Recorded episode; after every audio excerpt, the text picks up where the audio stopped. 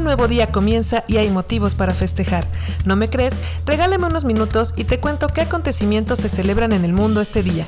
Yo soy Mati Kiedis y desde los cuernos de la vaca comenzamos con todos los días se celebra versión recargada.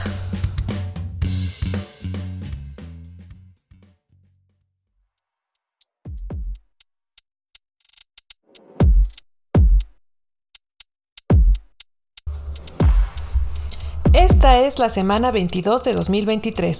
En este episodio hablamos de los festejos efemérides del 4 y 5 de junio. Buen día, buena vida. Hoy domingo 4 te cuento sobre el Día Nacional del Coñac, el Día Nacional de Abrazar a tu Gato, el Día de la Solterona, el Día Internacional de los Niños Víctimas de Agresión y el Día Mundial del Superviviente del Cáncer. Mientras que mañana lunes 5 comenzamos la semana 23 del año hablando del Día Mundial del Medio Ambiente y el Día Internacional de la Lucha contra la Pesca Ilegal. Además te cuento que mañana empezamos la Semana Mundial de la Alergia. Es un plus. Damos inicio al show de hoy porque viene cargadito y es doble.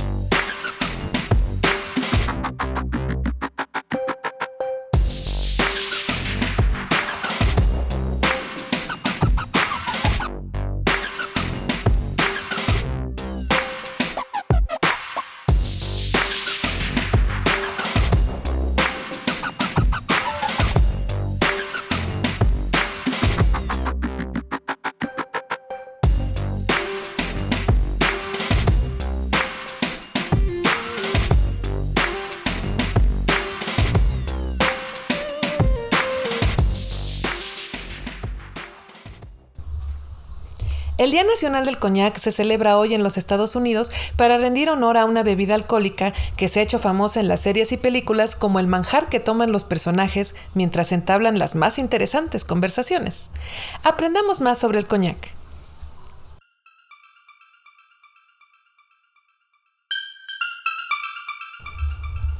¿Quieres conocer un poco más acerca de este tema?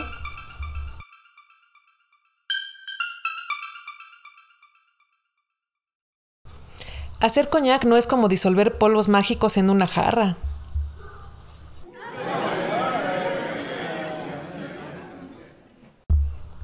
Las uvas que se usan deben ser de la región francesa de Cognac, de ahí el nombre. El vino debe destilarse dos veces en ollas de cobre y el resultado se debe dejar reposar y añejar en barricas por lo menos dos años, si no, no sabe. Según su edad, el coñac se clasifica en tres tipos. Número 1, Cognac Berry Special o tres estrellas, que se abrevia BS. Es una bebida joven que apenas ha cumplido sus dos años en las barricas.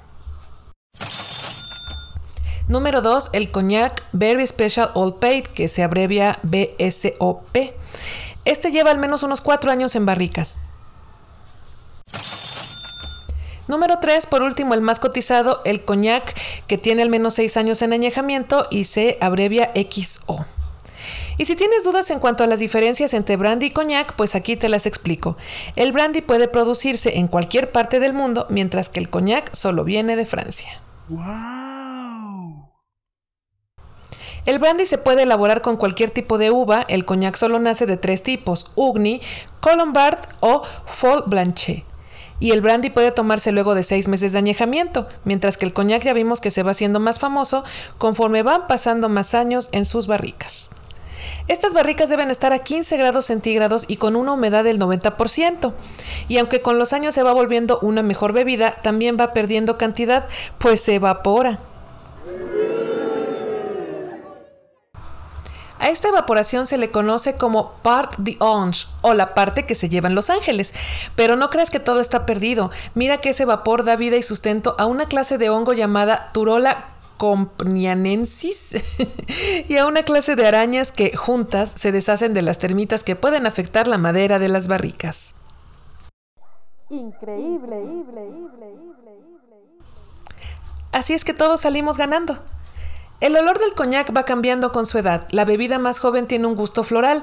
De 6 a 8 años se asemeja más a la vainilla, mientras que los más antiguos suelen parecerse al olor del coco.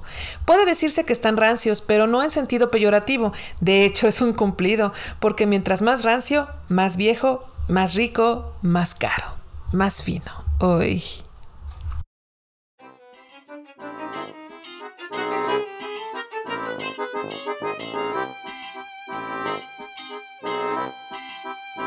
Thank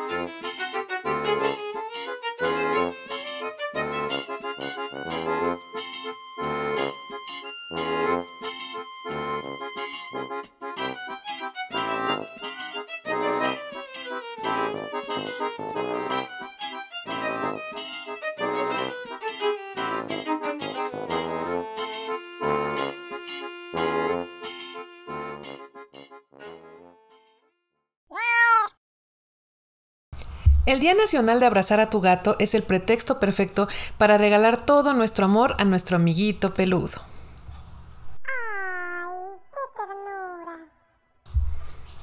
Agradece la creación de esta tradición a los Estados Unidos de los años 70.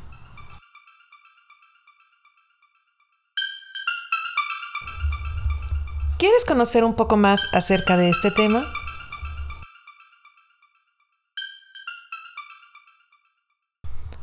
Abrazar a tu gato, si es que se deja, claro, les dará a ambos los mismos beneficios. Oxitocina, amor, combate al estrés y aumento de ese vínculo tan especial que tenemos con los meninos. Y ya que hablamos de michis, ¿sabías que pueden saltar hasta los 3 metros de altura? Increíble, increíble, increíble, Algo más o menos así he visto en mi gato negro. Ya sé que no conviven tanto como quisieras contigo, eso es porque pueden dormir hasta 14 horas diarias. El gato tiene un punto ciego justo debajo de su nariz, no alcanza a ver ahí. Son capaces de emitir hasta una centena de sonidos distintos. ¡Wow! Y muchos de ellos son para comunicarse con su Karen o su Karen macho. ¿Y sabes por qué nos entienden tanto? Pues porque compartimos estructura cerebral casi en su totalidad. Concretamente nuestros cerebros se parecen en un 90%.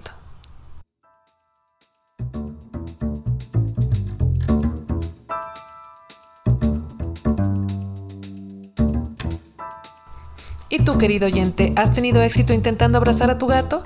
Cuéntame tus consejos para una relación feliz entre gato y Karen. Visita mis redes, que son arroba c-celebra para Twitter y arroba c.celebra para Instagram. Diario te preparo información complementaria e inédita para que aprendas más con todos los días se celebra.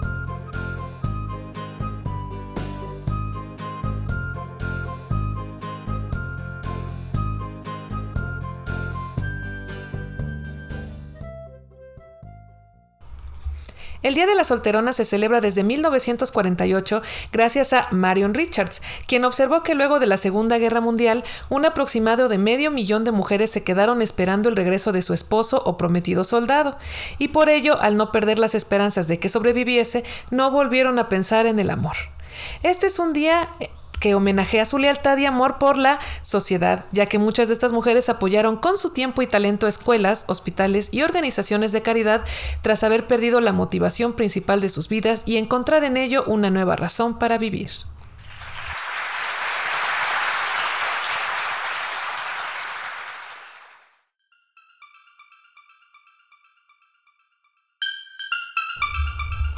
¿Quieres conocer un poco más acerca de este tema? En la Edad Media, más de la mitad de las mujeres que eran sacrificadas por brujería eran solteras o viudas mayores de 50. El término solterona fue motivo de burla y aislamiento social, pues en 1713 se publicó un panfleto titulado Un sátiro sobre las solteronas, que las dejó en la mira de los chismes y desprecios. ¡Qué injusto! Sin embargo, la mujer siempre ha demostrado su valor con o sin marido e hijos.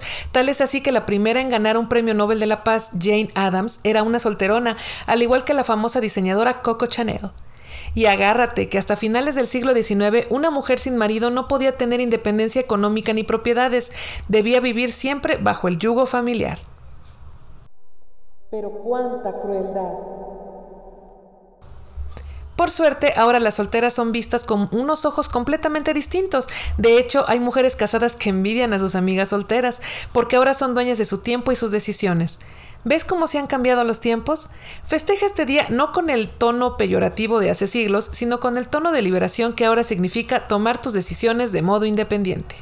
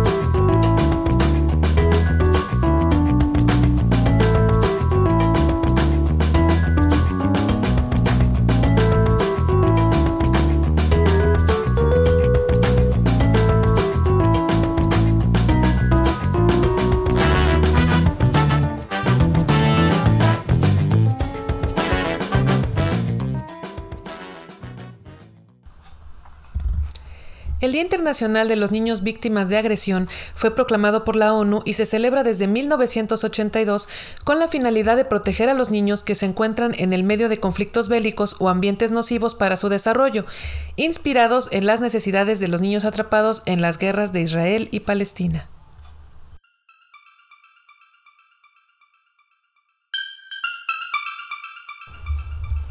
¿Quieres conocer un poco más acerca de este tema?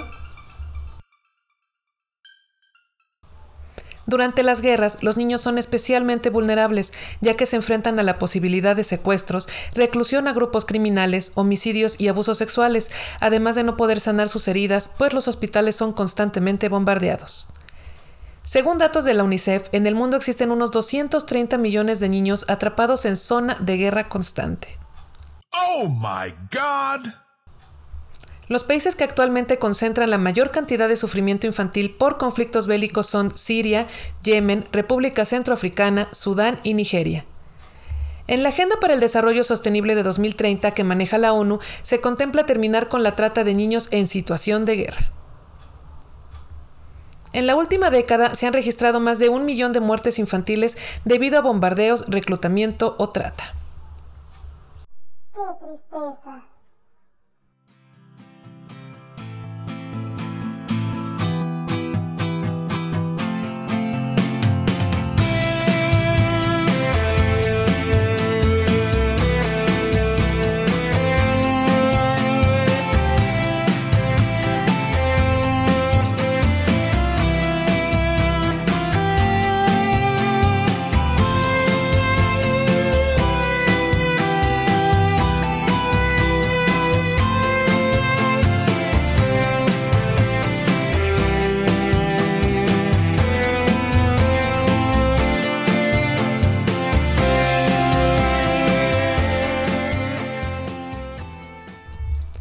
El Día Mundial del Superviviente de Cáncer se celebra el primer domingo de junio desde 1988 como una gran fiesta para todo aquel valiente guerrero que luchó y ganó la más fuerte batalla de su vida.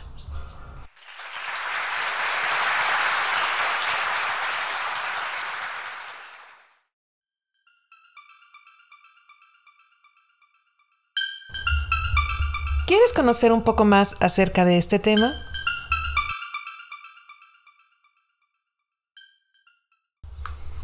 En el mundo hay más de 33 millones de personas que han sobrevivido a esta enfermedad. Wow. Para considerarse un sobreviviente, el cáncer debe estar fuera de tu sistema por al menos 5 años. Los tipos de cáncer con más tasa de supervivencia son melanoma, linfoma de Hodgkin y cáncer de mama para las mujeres y el cáncer de próstata y testículos para los hombres.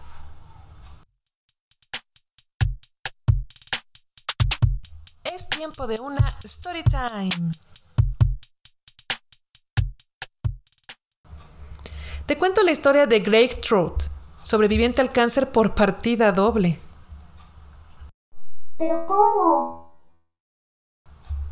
Pues bien, ya que sabe lo que es estar al borde de la muerte, decidió hacer una página web para hablar de las 101 cosas que hacer cuando sobrevives. Si un día despiertas sin inspiración por la vida, pásate a leerlo. Te dejo el link en la descripción del episodio.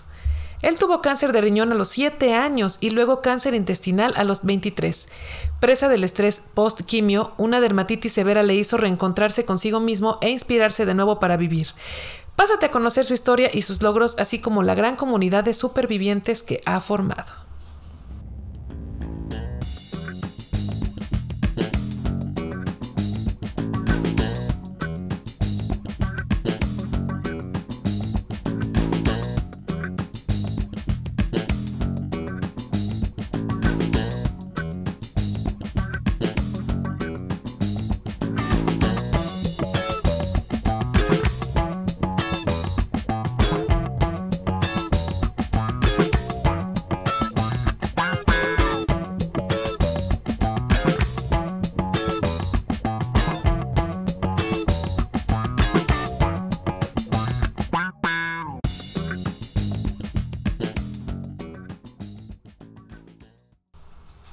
El Día Mundial del Medio Ambiente fue proclamado por la ONU y se celebra desde 1974 para sensibilizar a la población sobre la importancia de la acción inmediata para su cuidado a través de pláticas y talleres escolares, festivales callejeros, información en redes y televisión, conferencias y exhibiciones fotográficas, entre otros eventos que den a conocer los avances y las necesidades de nuestro planeta.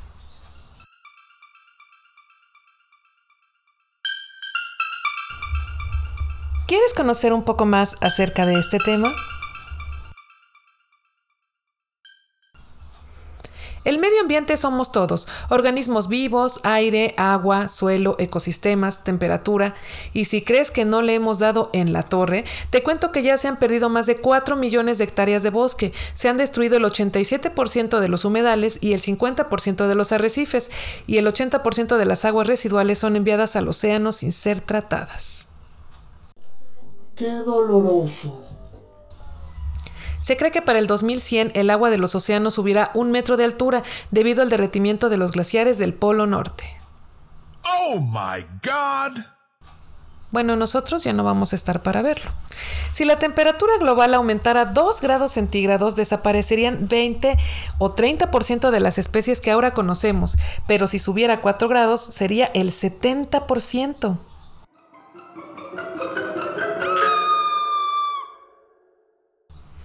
Es tan alto nuestro consumo de plásticos que se estima que para el año 2050 habrá más plástico en el mar que peces. Pero qué desagradable. El 50% de las especies que conocemos ahora se extinguirán para finales de siglo gracias a nuestra actividad contaminante.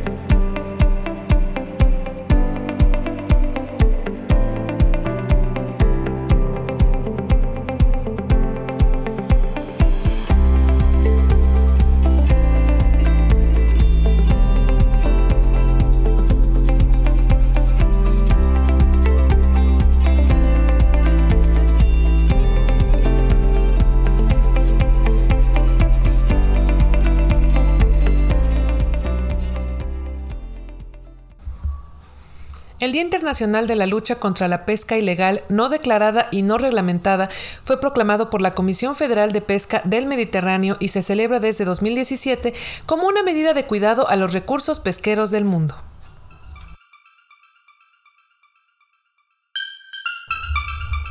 ¿Quieres conocer un poco más acerca de este tema?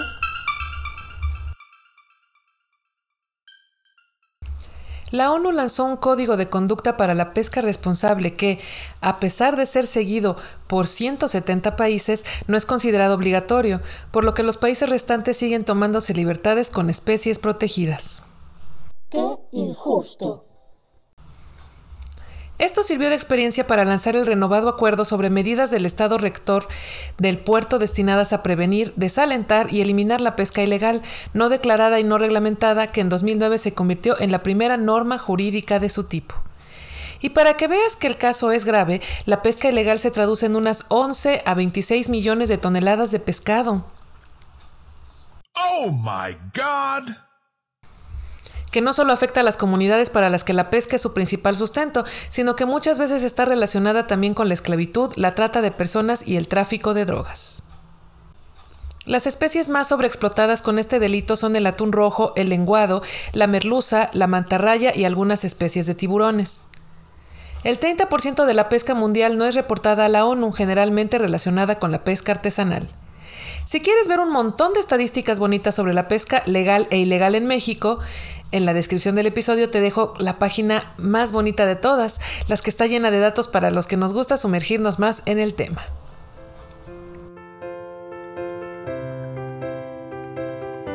No solo festejamos días nacionales e internacionales, a veces el tema es más extenso y requiere de más festejo. Te presento entonces las semanas y meses internacionales, por todos los días se celebran.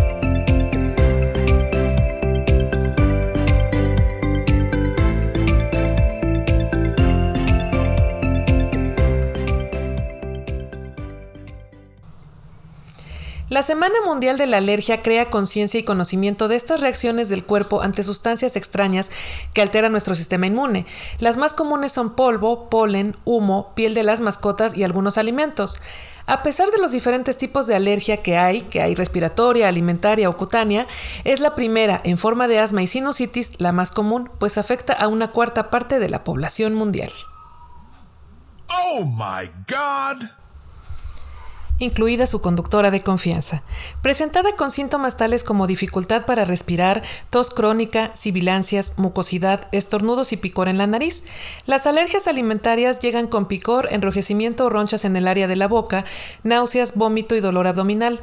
Una alergia a un medicamento se presentará con enrojecimiento, picor y aparición de ronchas en la piel. También se puede ser alérgico a la picadura de abejas o avispas o presentarse la alergia por contacto. Esta está relacionada con el perfume, maquillaje o metal o de un tercero con el que se tenga contacto. O sea, si la tercera persona tiene ese maquillaje o esa joya que te da alergia, también te la dará a ti. Los alimentos que más cuadros alérgicos provocan son la leche, el huevo, los mariscos, la soya, el trigo, las nueces, el pescado y los cacahuates, aunque en teoría se puede ser alérgico a cualquier alimento. Se ha descubierto que la mordedura de garrapata puede provocar la alergia a la carne roja e incluso se puede ser alérgico al exceso de calor, pues el sudor puede tapar la piel y causar inflamación. A esta alergia se le conoce como miliaria y sí, también existe su contraparte, la alergia al frío, que se llama urticaria inducida por frío. Creo que es algo que yo tendría.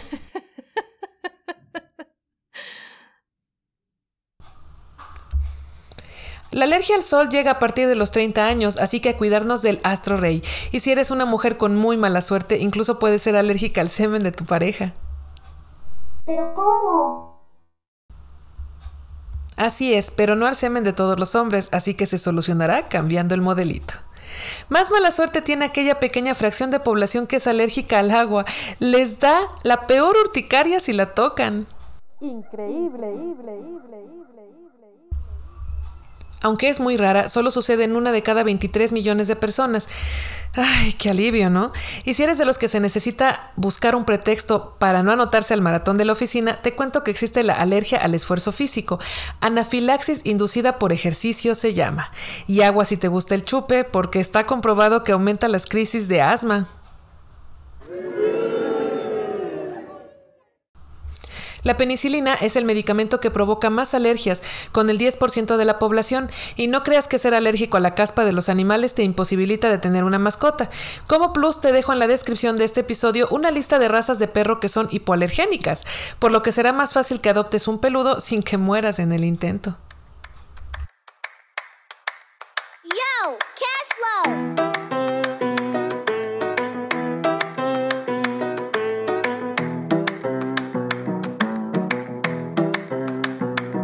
Pasó alrededor del mundo y con el paso de los años en un día como hoy?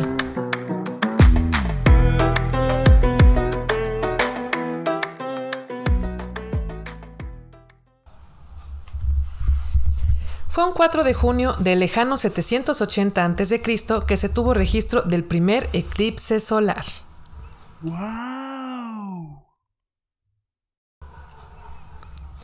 Chile cuenta con su Real Academia de Lengua desde el 5 de junio de 1885.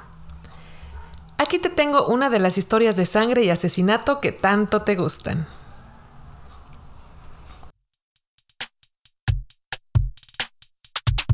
Es tiempo de una story time.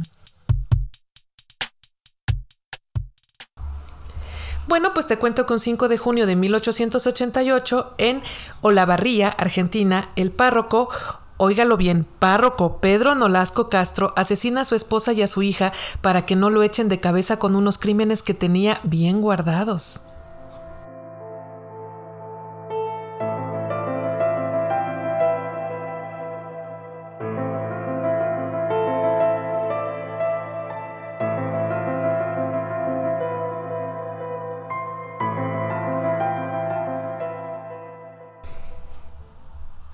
El primer pastor al que conoció llegando a América, pues él venía de España, fue un amable guía en su cambio al anglicanismo, pero en algún momento sus ideales fueron distintos y Nolasco trató de envenenarlo, por lo que fue expulsado de la orden de inmediato y fue como llegó a Argentina, donde conoció a Rufina Padín, quien se convertiría en su esposa.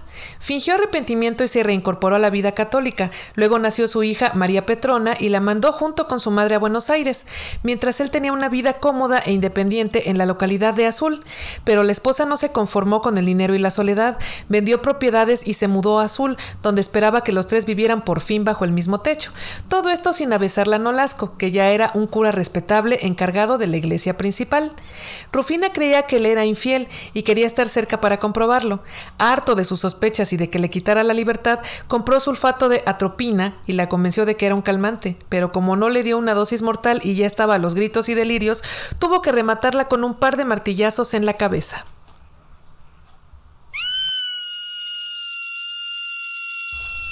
La hija, que ya era una señorita, se despertó con el ajetreo y para evitar que lo delatara, la envenenó también y esperó por tres horas que cesaran las convulsiones y alucinaciones que le provocó.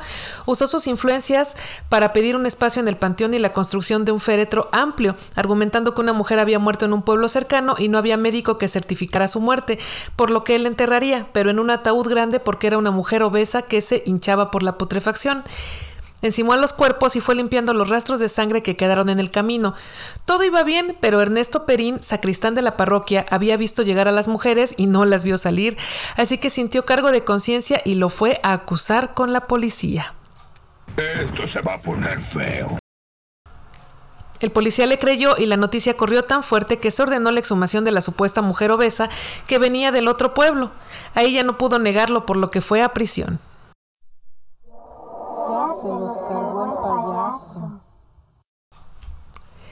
Pero un funcionario abogó para que no le cargaran con la pena de muerte, quedándose con una cadena perpetua que únicamente le duró ocho años, ya que murió en prisión. La iglesia fue cerrada por una década y luego se formó en ella el Teatro Municipal, actual construcción. ¿Cómo la ven? Fue un 5 de junio de 2003 que en India y Pakistán sucede una ola de calor que les manda temperaturas de hasta 50 grados centígrados. Oh my god! ¿Has escuchado una y otra y otra y otra vez el incidente en la guardería ABC de Hermosillo, Sonora? Pues mañana se cumple un año más de la muerte de estos 49 niños en 2009. Un 5 de junio de 1878 nace el revolucionario Pancho Villa, cuyo verdadero nombre era Doroteo Arango y del que últimamente nos han contado las verdaderas atrocidades que realizó en nombre de la liberación.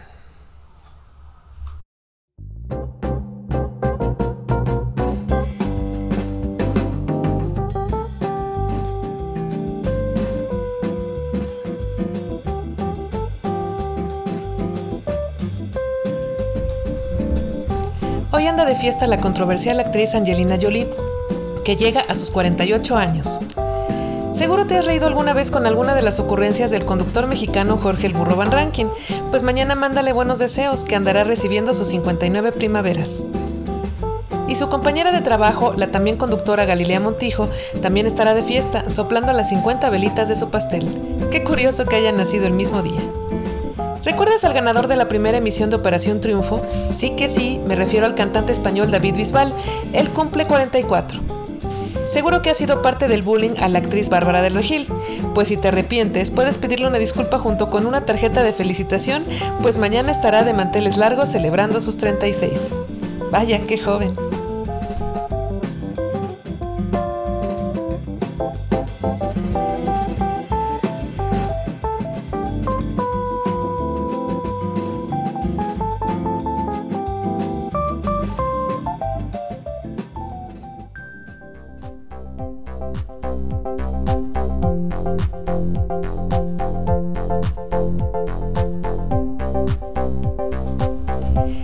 Felicitamos por su santo y damos ideas de nombres a los futuros padres con el santoral del 0406 y 0506.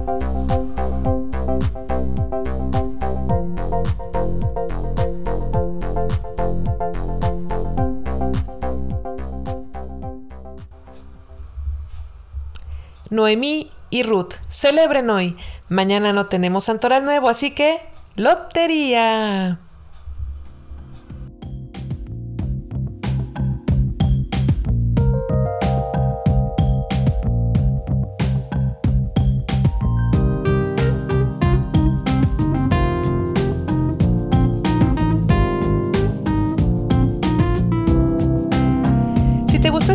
Cápsula informativa, dale al botón de suscribirse y escúchame mañana para saber por qué motivo alzar las copas. Buen día, buena vida.